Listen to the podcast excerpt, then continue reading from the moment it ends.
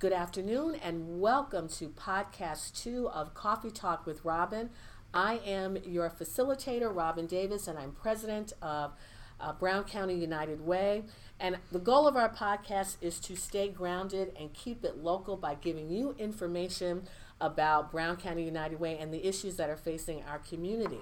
So today, um, our session topic is United Way. We've come a long way, Brown County, and I am really privileged to have um, two guests with me today. Our first two guests of our podcast, two of my esteemed colleagues here at Brown County United Way, and I'm going to let them introduce themselves. Hello there, my name is Tom Scheffelman. I'm the Vice President of Resource Development and Communications, and it's exciting to be here and be part of this. Yeah, great. Welcome, Tom. And.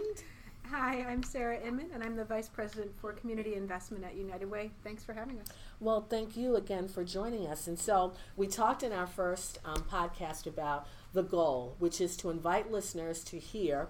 Um, hear about what we're doing to join in with authentic conversations with our staff, with local leaders, and community members about topics that matter to our community. As a nonprofit leader in this community, we want to influence and inspire others to give, advocate, and work together to solve um, complex community issues. So today, we're going to be focusing on our organizational history, our current status, and our refreshed strategic direction and what we hope for the future of our community. So, if you're ready, we're going to get started. Awesome. So, this is not a joke, so don't adjust your um, your earbuds and think that we've gone off um, off topic. But in talking about the origins of United Way, in, ni- in 1887, a Denver woman, a priest, two ministers, and a rabbi got together. And again, I said, now don't adjust your dial, but this is the real um, the start and they didn't walk into a bar, but what they did was recognize the need to work together in new ways to make Denver a better place. And that idea um, basically became the nation's first united campaign that benefited 10 area health and welfare agencies. And later, the first community chest was established in 1913 in Cleveland, Ohio. So, what I'd like to ask um, Sarah, because she is uh, a veteran, a seasoned um, team member here at United Way, if she would just share a little bit as far as what she knows about the origins of Brown County United Way. So, Brown County United Way was founded in 1925, um, and over the years, our, our name uh, has been uh, adjusted. We were a Red Feather organization, a community chest, United Way of Brown County, and then finally Brown County United Way. Um, and so, since that time, we have been uh, one of the bedrocks of the nonprofit community and are really privileged to um, be a partner with so many others in making community change happen. Great. Well, thanks for that that bit of history. And Tom, you're one of our newer team members, so just share a little bit about, bit about what you knew about United Way before you joined our team.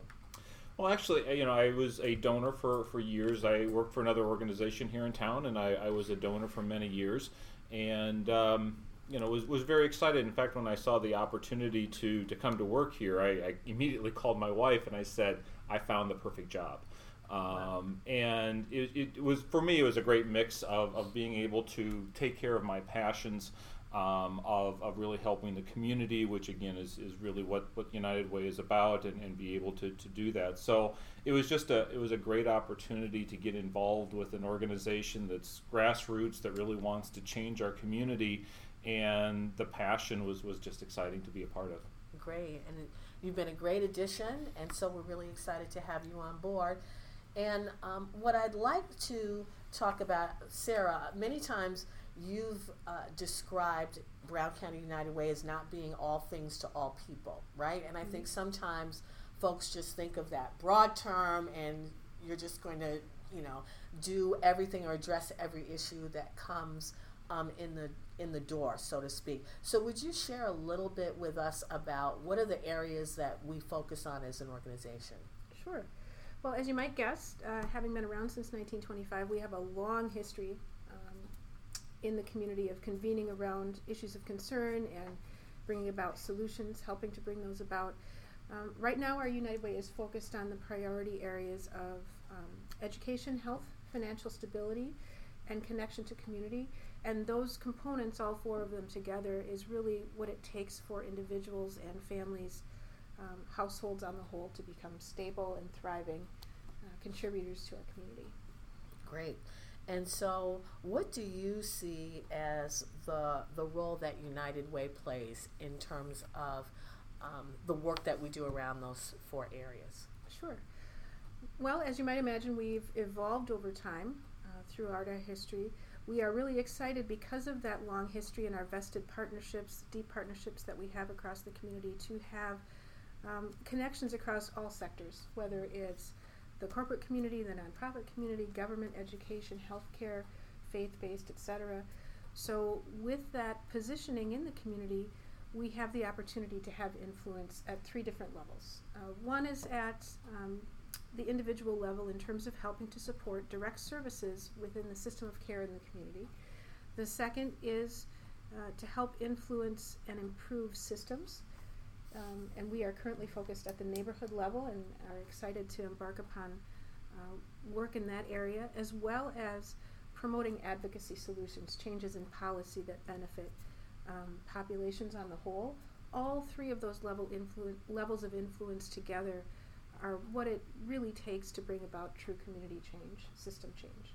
Thank you. So I want to go back and maybe unpack in each of those three areas a little bit. So when we say system of care, what do we mean by that? Mm-hmm. We mean by that the continu- continuum of services that individuals have access to, resources that help them to become stable.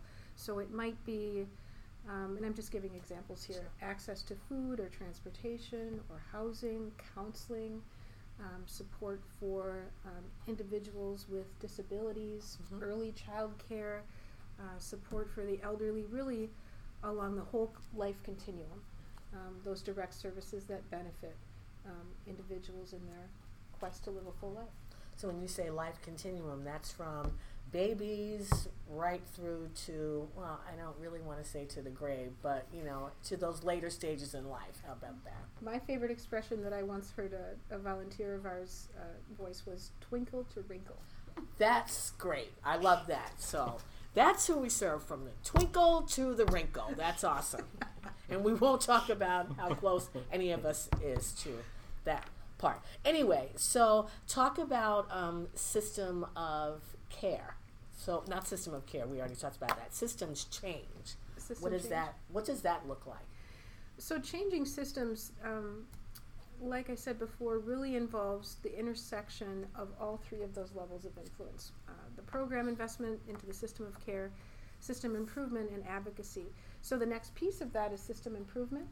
Um, and we will, uh, will be and we are currently focused in on making change in neighborhoods. And so that means through investigating what's going on in those neighborhoods, partnering with others, uh, making strategic investments of time and resources in order to impact um, specific concerns or issues and bring about mm-hmm. longer term solutions.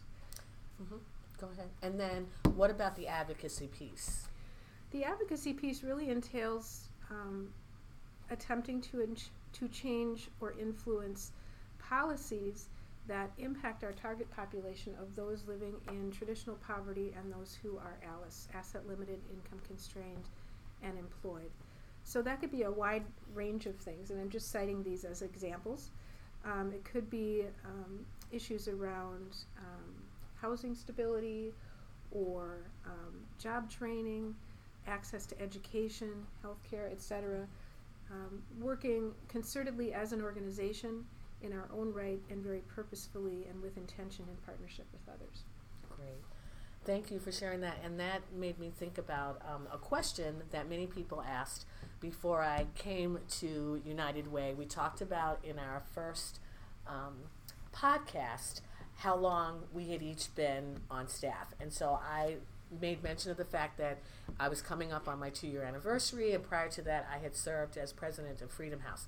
And so when I was making the transition, people said, Well, why do you want to leave Freedom House? You were so passionate about that, and the issues, homelessness hasn't gone away, right?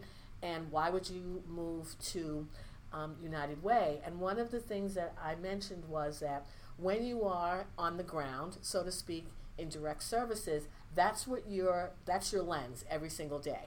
Even though you recognize that the issues that impact the families or the individuals that you serve um, have to come at a systems level change or advocacy. And those were two areas that I had very little opportunity to touch as, as president of a direct services organization. And yet at United Way, I knew that the influence of that organization um, spread across those three areas, and I was really excited to be a part of that work. So for me, it put into perspective what's not necessarily the next step. Well, it was the next step for me, but how important it was to have those three areas working together if you really want to see, as people like to say, uh, you want to move the needle. So um, that was important, and an important point for our listeners to recognize about who we are and what's our unique value proposition within um, the community. So I want to switch to Tom and talk a little bit about um, where resource development fits within the, the work of uh, Brown County United Way. Well, it's a great question. Um, you know, I think obviously it takes dollars in order to do a lot of the work that, that is, is necessary to create stability for, for everybody. And so it takes a community to, to raise those dollars and to be a part of and to, to generate that so that we can, can do the work that we're looking to do. Um, and so it in and really it, it the, the neat thing I think about United Way is is that it takes a community to really generate those dollars and to be successful um, and the passion of individuals so when we when we look at, at the resource development side um, it's an opportunity for people to to make a difference in their communities in a way that they could not do by themselves. Mm-hmm. Um, and I think that's important. And, and most donors who give, most people who give, have this opportunity. They, they have been blessed themselves, they have received something, but they want to be able to give back to the community. They want to be able to give back something that they were able to, to, to get for themselves and, and to give back. And so this is a way that, that people can do that then they going through United Way is a great way to make sure that their dollars are impacting as many people as possible. And um, I think that's one of the, the core strengths of United Way is that ability to, to give to a, a single organization who then can take those dollars and look at the greater needs and put those into, into programs or into initiatives or, or places that will have the greatest impact. And as then the whole community rises because of that. And that's, that's um, you know, a very important part. And I think it's the fact that the community can, can be a part of that. Great. Thank you so thank you so much for that overview, Tom. And um, in what you talked about about, uh, about the evolution of United Ways, I want to uh, switch back to uh, Sarah for a moment to talk about um, where United Way was when you joined the staff and where we are today and where we hope to go. And we kind of label that uh, our refreshed strategic direction. So I'd like you to speak to that. Sure. Well, I started at United Way uh, at the end of 2004, so about 14 years ago. And um, where we were then um, and where we are now has really been a, a progression, an evolution over time, as with um, any or most organizations. And with respect to our work, it's really been taking a purposeful look as we evolve at our impact, at our capacity as an organization, where our greatest strengths lie, where our unique niche is, which is those three levels of influence, and building a plan around what does that evolution look like um, in a way that not only capitalizes on our strengths, but makes the greatest community impact possible. Great, awesome. And so um, I think that um, your team has done a lot of research around United Ways across the country and where um, we see that mid-size, which we would be considered, and the larger United Ways, what what role or what unique role those um, United Ways are taking throughout mm-hmm. the country? I, I would say um, we are certainly connected to our, our international organization, United Way Worldwide. Um, but with United Ways, a, an additional great thing about us is that we are connected to that national, international organization, but at the same time, autonomous with respect to setting our direction according to what our local community needs are, what's be, what's expected of us, and what our capacity is. And so, in our research, we've found um, the mid-sized to larger United Ways typically um, head along the path of, and they may not call it the three levels of influence or describe those levels in exactly the way we are, but it's very common for United Ways to um, reside within those levels and to do some pretty incredible work. Um, and we, what we have tried very purposefully to do, um, especially in the last six to seven years of our evolution um, along this pathway, is to make sure that we have influence again across all three of those areas in an integrated way um, to have the greatest impact. So, if you have a chance, uh, listeners, to uh, Google other United Ways, you'll find a wide array of differences in terms of the issues that those United Ways might focus right. on, mm-hmm. the way in which they uh, market what they do, describe what they do.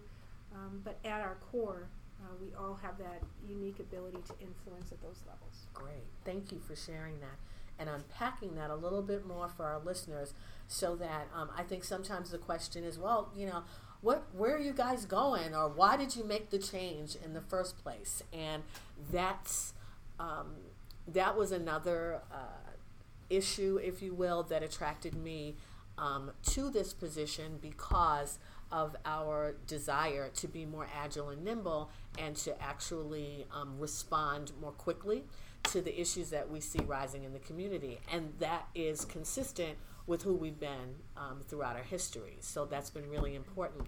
Um, Tom, I want to talk to you. I'd like you to share with us um, about the whole communication aspect. Like, why why does that need to be part of um, the work of United Way as far as communication? Well, I think it. I mean, ultimately, it's it's to tell the story. Um, communication is important because there are many stories out there, and sometimes, um, you know, it, it was interesting. This this past Christmas, I was down in San Antonio, and driving and seeing under going underneath some you know driving under past some bridges and seeing the homeless there. I think in, in Brown County, um, some of our the people who are struggling, it's an invisibility. Um, it's not as easily recognizable. We don't have as many people who are perhaps living on the street. We don't have perhaps some of those same highly visible um, places or, or, situations where we can see that people are struggling. So a lot of what com- the communication is about is helping people to see that, that there are individuals who struggle in this community, and sometimes they're the invisible ones, uh, the people that we don't necessarily know about. And I think it's important to be able to tell their story. Um, so that again people can understand that, that there is suffering that there is people who are who are needing a, a, a hand up to assist them with, with you know getting along with their lives. So part of the communication is very much telling the story of of Alice, telling the story of those individuals, so that um, they again they have a voice and can be heard. And you know there's a there's a lot of ex- you know that, that's very meaningful uh, to tell those stories. Great, thank you so much, Tom. And both of you mentioned Alice. So I'm going to turn this back over to you, um, Sarah, to just unpack for our listeners a little bit more. So what's this, you know, what's Alice all about, and how did we as a United Way really take that on as, as a focus of our work? Sure. So um, we have a state level organization called United Way of Wisconsin, based in Madison, and in 20 around 2014, that organization commissioned the first Alice report for the state of Wisconsin, and I believe at that time we were the 14th state United Way organization to commission such a report. Um, and then in 2016, a refreshed or updated uh, report was also commissioned and released uh, in the fall. And through those reports, it was revealed what many of us already knew, especially those working in the field professionally, uh, field of human services, that if you look at the standard poverty rate for example, for Brown County and for the state, it stayed pretty pretty steady over the years and has hovered around 11 or 12 percent. Um, so a question we would often get from those who uh, were seeking to give would be, well, the, the need doesn't seem all that great, but we always knew that it was greater than what That's that right. poverty mm-hmm. rate um, illustrated. So, what the Alice report did, uh, based on research uh, conducted through Rutgers, is that not only uh, that those 12% of people who are in quote unquote traditional poverty, there's an additional layer of people over the top of that called Alice, those who are asset limited, income constrained, employed, who are always there, but now through this report are quantified. And so for Brown County, that's about 24% Mhm. of the population. right. So combined, traditional poverty and Alice, uh, which comprises those living below the Alice threshold, that's about one in three households in Brown County. Right? And that, to your point, um, Tom, that just made the reality of who's struggling in our community very real, right? That I think we talked one time about doing an exercise where we had folks count off in a room and, you know, one, two, three, and then have um, those folks stand up, and all of a sudden, you know, if you're number two, they're on either side of you, right? And so here are the individuals and here are the families who um, are struggling in our community, and that number is much greater than what we thought before. And to your point, Sarah, um, I've said this many times. I remember sitting in that meeting where the when the report was first released, and we all said, "Oh my gosh, this is fantastic!" Because we knew in the homeless shelter there were families, two couples working hard, and still, you know, they were one incident and not even i mean sometimes we like to say catastrophic but really sometimes it wasn't a catastrophic instance you know the way we think about it but something critical happened in their lives and the next thing you know they can't pay rent and now here they are in the shelter. Or they don't have enough money left over at the end of the month and now they're going to a pantry or they're going to another feeding program. So the alice report has really changed the conversation and it resonates throughout the community. Um, Tom, can you just speak to what has it meant as you've gone out and talked to leaders in our community and shared the Alice message? It was actually very eye opening for me last year going out as we met with a lot of the CEOs of companies and the astonishment, I guess, in some cases that, that wow, it you know that's that's really what it is. I can remember one CEO was he kept talking about it after the meeting was done as he walked out of his out of the meeting room. He kept mumbling, "One in three are, are struggling," um, and it just you know he just just repeating that as he walked out. I think others have looked at that and said, you know, we have to take ownership of some of this too. That this is, as I look around our employee workforce, and we have people who are in, you know, in our communities or in our in our in our companies that are potentially in this same situation.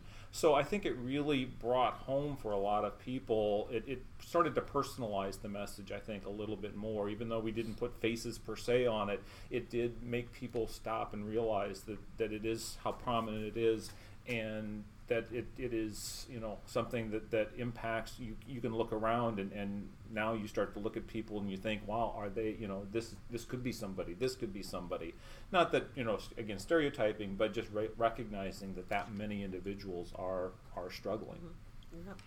Thank you for sharing that. Um, and so I'm going to come back to you, Sarah, and just talk a little bit about um, how the Alice, um, this information about Alice has really found its way integrated throughout our strategic um, direction and how we're approaching um, addressing the Alice, uh, Alice plus poverty.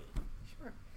Well, all of our efforts across those three levels of influence that we talked about before uh, program investment into the system of care, system improvement, and advocacy are all focused on those living below the ALICE threshold, those in traditional poverty, and those who are ALICE.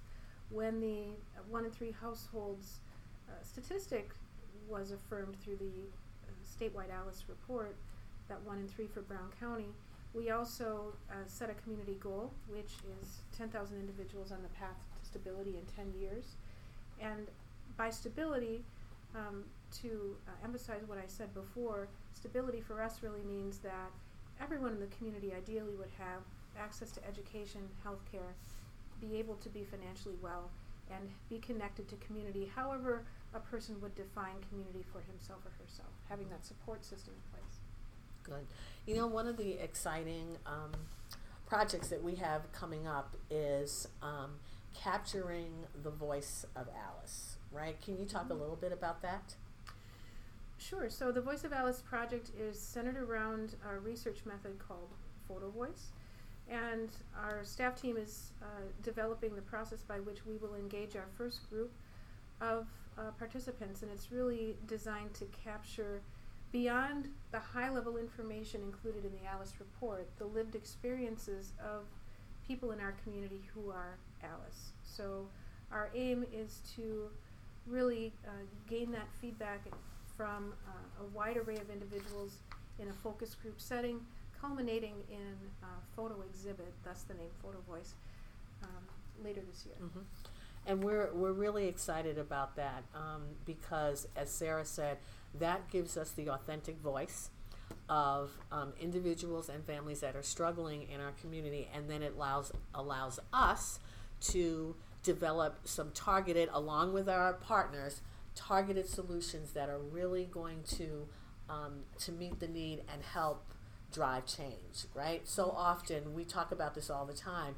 You know, we have great ideas and we have a great heart for you know here's what we're going to do and here's how we're going to help and then we don't actually talk to right or talk with or gain insight from those who are going to benefit and so we're so excited about um, this project and so we invite listeners to stay tuned because when this project is completed we're expecting that there will be um, a public ex- exhibition that will tell that story um, in words and photos and once again bringing the story to our um, community, right? So, and giving a voice to the needs. So, we're, we're really excited about that. Can we pause for one? Oh, good, we're five minutes. Well, I want to thank our guests today, Sarah Inman and Tom Shuffleman, my esteemed colleagues from Brown County United Way, for um, sharing their time and their expertise and their knowledge around um, community investment as well as resource development and communication and how that impacts where we've been as an organization, where we are today, and where we're going in the future. For those of you who are listening, if you represent an organization or you're a community member and you'd like to learn more about our work or become involved, then I would invite you to visit our website. That's www.browncountyunitedway.org. It's a mouthful, but when you type that in, you'll um, go right to our website and you'll find a variety of ways um, to reach out to us. So, that's it for today as we wrap up. Um, thank you, everybody, for tuning in to our second podcast. Again, this is Robin Davis, and I've been here chatting with Sarah Inman and Tom Shuffleman on Coffee Talk with Robin, keeping it grounded and staying local. We want you to come back and join us for our next podcast because you've heard us talk about not doing this work alone, and that next podcast will be entitled It Takes a Village. We'll be chatting with some of our United Way leaders and volunteers to hear more about their passion to serve. Thanks for listening, and we will connect with you next time.